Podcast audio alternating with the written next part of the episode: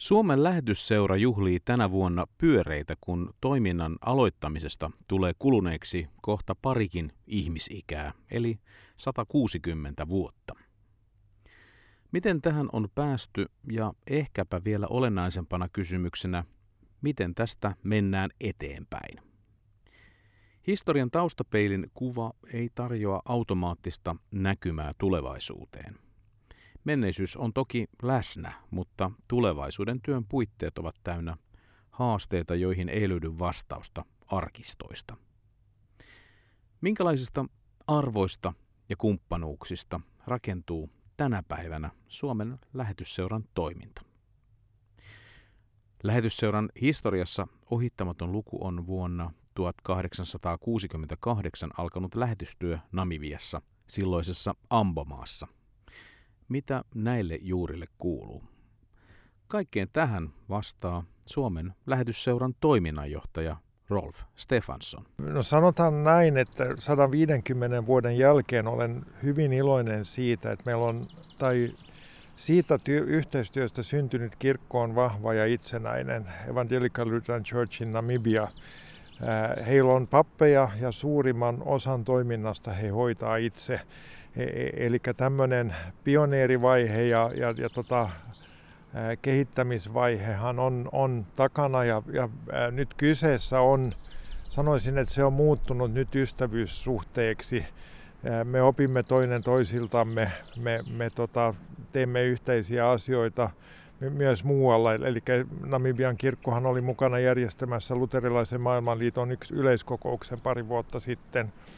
Ja, ja, ja tota, meillähän on hyvin vähän toiminnallista yhteistyötä nyt ja en, enemmän ää, toistemme puolesta rukoilemista ystävyyden ylläpitoa ja, ja tota, lähetysseura on sitten taas siirtynyt eteenpäin muihin maihin, missä näemme, että, että tarpeet ovat suurempia. Onko tämä malli Namibia sitten kuitenkin semmoinen Suomen lähetysseuran tavoiteltava kaari aina yhteistyökumppanin kanssa, että, että työtä tehdään, kunnes kohdekumppani on enemmän omilla ja sitten ryhdytään ystäviksi? Kyllähän se on, sehän riippuu nyt, nyt kumppanista, mutta, mutta hyvin varhain jo lähetysseura sanoi, että tavoitteemme on tehdä itsemme tarpeettomiksi.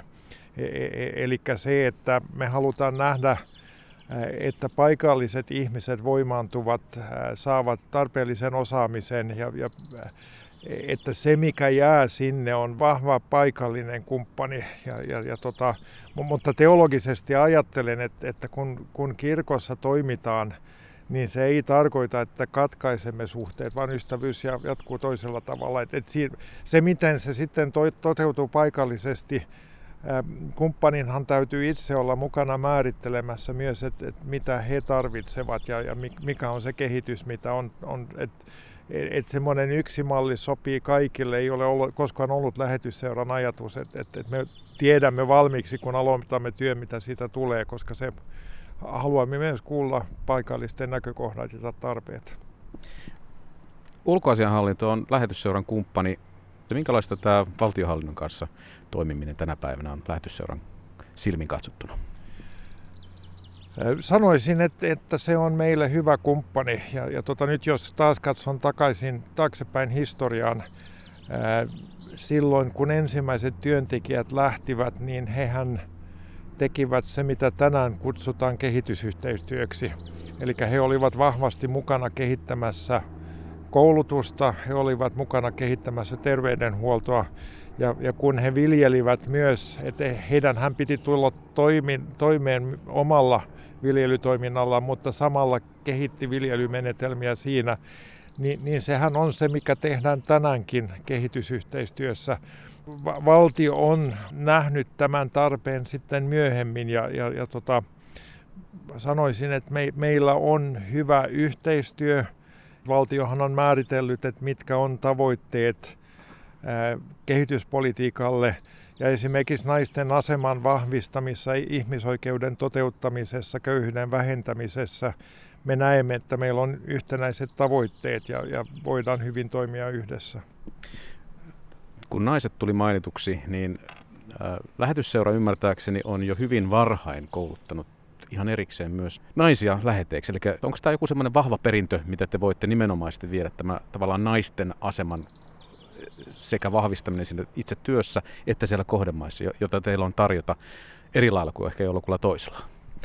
Niin se on ihan totta, että, hyvin varhaisesta vaiheesta ruvettiin keskustelemaan naislähetystyöntekijöistä ja, ja, ja tota, ää, No, keskustelut tasa-arvostahan oli 1900-luvun alussa vähän toisenlainen, mutta kun olen lukenut lähetysseuran historiaa, niin, niin minun on tehnyt vaikutuksen siitä, että otettiin rohkeita askelia ja, ja nähtiin, että, että tota, naisilla voi olla asema ja, ja, ja tärkeä tehtävä.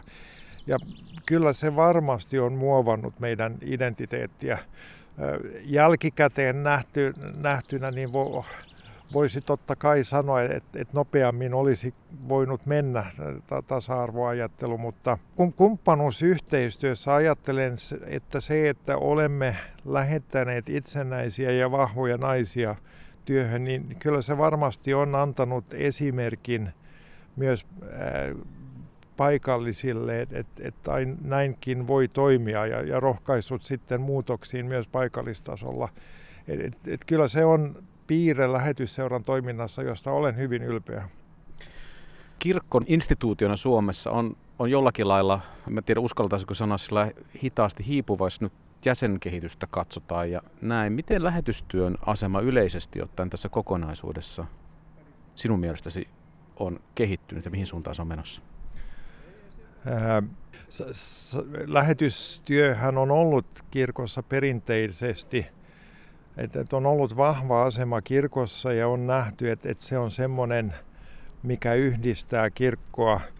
Tä, tässä ehkä näemme, että se suuri kansanliike, mikä on ollut, on ehkä muuttumassa. Et, et, et meillä oli ä, olemassa suuret tukijajoukot, jotka kokoontui lähetyspiireihin, jossa keski-ikä nyt nousee. Ja, ja, ja samalla ehkä voisin todeta, että, että ehkä olemme omassa viestinnässämme jääneet vähän siihen vanhaan. Joskus mietin, että onko mielikuva lähetystyöstä vähän vanhahtava meidän kirkossa, että vieläkin nähdään se mies hellekypärässä, joka, joka saarnaa puiden alla. Ja, ja, ja tota, jos miettii, että nyt meille lähetystyö on hyvän sanoman jakamista, ihmisoikeuksien ja ihmisarvon puolustamista, oikeudenmukaisuuden vahvistamista ja rauhan ja sovinnon rakentamista, niin, niin ehkä ne on monelle semmoisia asioita, mitä ei yhdistetä lähetystyöhön. Et, et, et, kuitenkin näen, että, että kun puhun nuorten kanssa, heillähän just esimerkiksi ihmisoikeudet, tasa-arvo, yhdenvertaisuus on ihan keskeisiä arvoja, mutta niitä ei yleensä yhdistetä kirkkoon ja sen sanomaan. Ja, ja tähän minä haluaisin saada muutoksen. Mun seuraava kysymykseni olisi koskenut suurimpia haasteita nyt lähetystyön tiimoilta, mutta vaikuttaa siltä, että vähän niin kuin osaltaan vastasitkin niihin, vai kuinka? Niin, tämä on, on kyllä aika suuri haaste kotimaassa, että, että miten kerrotaan kirkosta ja sen missiosta ja lähetysseuran toiminnasta relevantilla ta- tavalla ja miten miten opitaan puhumaan samaa kieltä nuorten sukupolvien kanssa. Mutta sitten maailmanlaajuisesti kyllä me nähdään, että suuri haaste on se polarisaatio, mikä nyt nähdään maailmassa.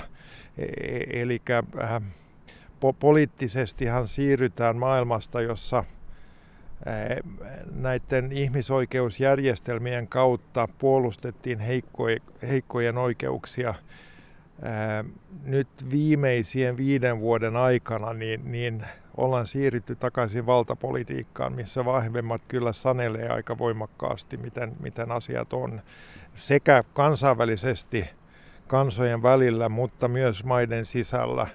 Ja, ja monet meidän kumppaneiden jäsenistä, siis kirkkojen, jos ottaa Nepal, Pakistan, ää, Kambodja, niin elää valtioissa, missä ihmisoikeudet ovat nyt heikkenemään päin. Ja, ja tämä on, on suuri haaste, että miten, miten me toimitaan silloin. Kaventaako se teiltä myös toiminta edellytyksiä näissä maissa? Niin kyllä se, se kaventaa, se, etenkin se kaventaa meidän kumppaneiden toimintaedellytyksiä, että et, et, et, mitä yhä useammin lailla rajoitetaan. Et, et joissakin maissa esimerkiksi puhe ihmisoikeuksista ja, ja, ja tota, vaikuttamistyöstä voi olla kielletty jo, jo sanojen käyttäminen. Ja, mutta sitten meillähän se voi olla, että, että, että työluvien saaminen on vaikeutunut ja, ja tota, työluvat tulee sitten ehdoilla, eli mit, mitä saa ja mitä ei saa tehdä.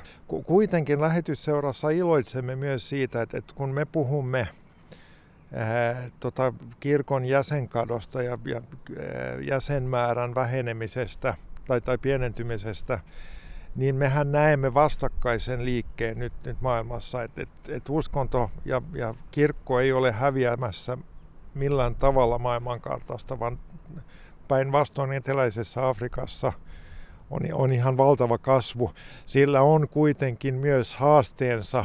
Aina myöskään kirkot eivät puolusta ihmisoikeuksia ja, ja, ja tota, aina ei asiat muutu myöskään kirkkojen myötä, mutta näemme kuitenkin pääosin sillä, että kirkolla ja yleensä uskonnoilla on myönteinen vaikutus ihmisten arvoihin, ihmisten asenteisiin. Ja, ja, ja tota, tämä on semmoinen, mikä ollaan haluttu viestittää myös Suomeen, että, että kun monesti suomalaisessa keskusteluissa kirkko ja uskonto nähdään ongelmina, että ettehän vaan käännytä mutta Afrikassa näemme sen potentiaalina, että, että esimerkiksi 40 prosenttia terveydenhuollosta eteläisessä Afrikassa hoituu kirkkojen kautta, niin se on aika merkittävä muutosvoima yhteiskunnassa.